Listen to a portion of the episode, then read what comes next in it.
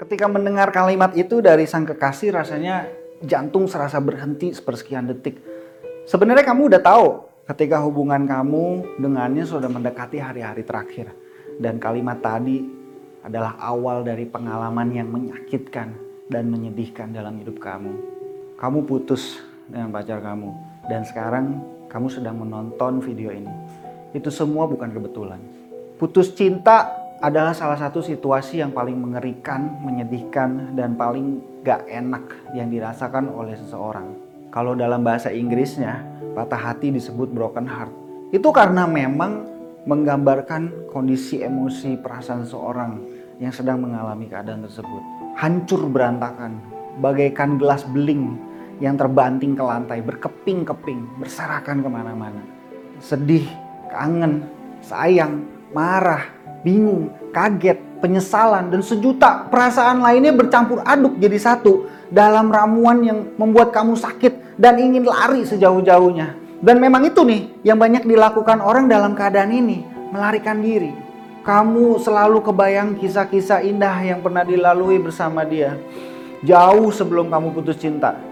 Kamu nggak bisa berhenti mikirin seluruh janji manis yang pernah disampaikan olehnya seluruh tulisan, surat cinta, chat-chat romantis, puisi cinta, candaan cinta lewat telepon dan juga pertemuan-pertemuan yang hangat dengan dia. Semua terasa begitu sempurna. Semua terasa bukan cuma perasaan belaka gitu, begitu real. Ada banyak hal, ada banyak orang yang mendukung, mengkonfirmasi, bahkan iri akan keindahan hubungan kamu. Dan ketika semuanya sekarang terpaksa berakhir, semuanya terasa runtuh, hancur berantakan. Kamu udah mencoba kuat melewati masa putus cinta ini. Kamu udah berkali-kali berteriak sama diri sendiri untuk bangun, bertahan. Apa daya, cinta kamu terputus bersamaan dengan rasa untuk melanjutkan hidup. Rasa sakit datang bertubi-tubi, membuat jiwa kamu lelah dan hampa untuk ngurusin hal-hal lainnya. Kamu jatuh terluka, hati kamu, jiwa kamu, mental kamu, fisik kamu, seluruhnya. Sekarang semuanya lagi luka. Sobat, kamu nggak sendirian. Meskipun setiap kasus putus cinta itu berbeda, tapi reaksi psikologis yang terjadi dan dialami oleh setiap orang yang mengalaminya itu sama. Setiap orang mengalami kesedihan dan rasa sakit yang sama nyatanya dengan yang sedang kamu alami ini sekarang. Bukannya saya mengecilkan kepedihan yang kamu lagi alami ini, tapi saya cuma pengen kamu tahu bahwa saya ngerti apa yang sedang kamu rasakan dan alami sekarang. Saya tahu bahwa saat ini hanya rasa pedih di hati kamu yang menjadi pusat dalam hidup kamu. Dan kamu menjalani hari-hari dengan mengulang nih tujuh siklus putus cinta. Ya, seperti akan saya jelaskan. Siklus yang pertama, setiap kali kamu bangun tidur, kamu menatap langit-langit di kamar dengan rasa hampa. Seringkali di pipi kamu terdapat bekas air mata yang mengering nih. Hal pertama yang kamu rasakan ketika bangun tidur adalah rasa kesepian yang begitu begitu mencekam gitu. Karena udah kehilangan orang yang paling kamu sayang. Yang kedua, meskipun kamu tetap ngerjain aktivitas sehari-hari nih seperti bekerja, kuliah, bertemu teman-teman, tapi kamu nggak bisa konsentrasi lagi. Di balik benak kamu selalu terbayang wajah mantan kamu. Ketiga, sepanjang hari kamu bagaikan seseorang yang hidup di dua dunia nih. Dan kamu bulak-balik antara dua dunia ini gitu kan.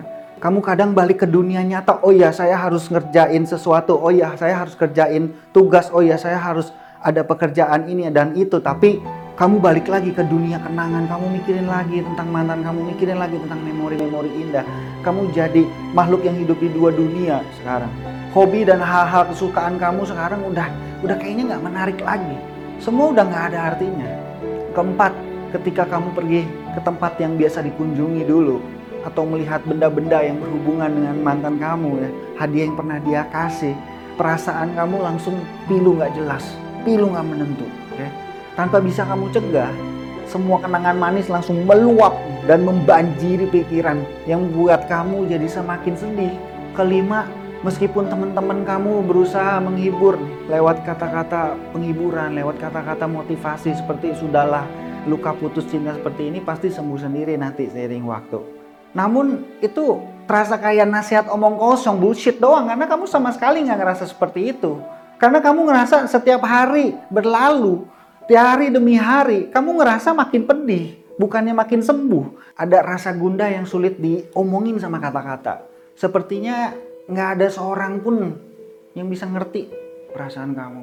Keenam, ketika malam hari kamu mengalami pusaran emosi yang berputar-putar, kangen, sedih, kesepian, terus nyesel, lalu kecewa, marah, bingung, merasa nggak adil, benci sama dia, lalu muter lagi, balik lagi ke kangen, marah, sedih, kecewa. Wah, bener-bener rasanya ya. Kalau yang wanita mungkin nangis, kalau yang pria mungkin nggak nangis, agak susah nangis kalau yang pria. Dan akhirnya emosi kamu letih, capek, kamu ngerasa mati rasa. Ketujuh, akhirnya kamu bisa tidur karena lelah, karena kecapean dengan perasaan hampa dan bangun besok paginya cuma buat ngulang lagi ke tahap yang satu tadi, ke siklus pertama tadi. Bener kan itu yang terjadi kan?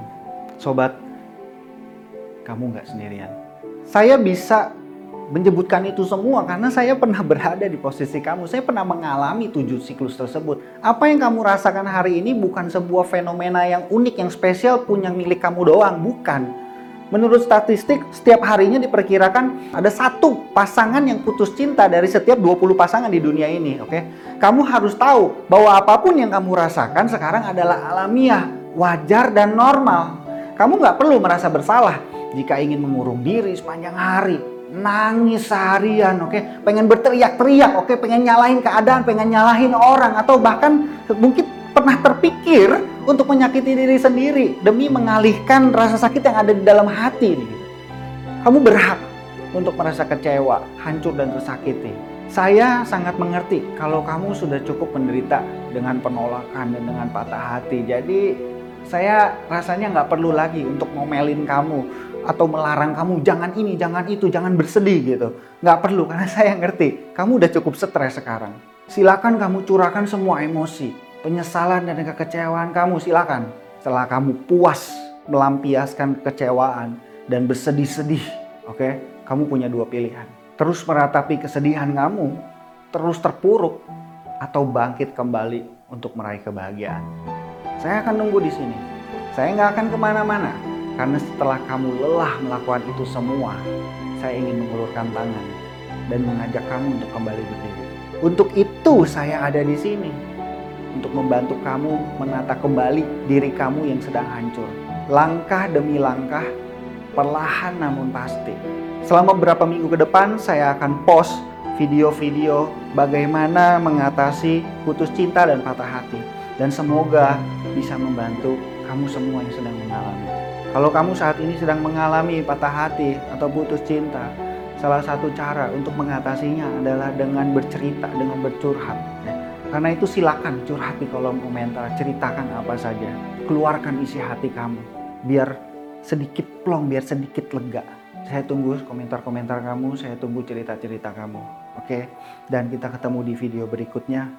Dan kita akan mulai proses pemulihan diri.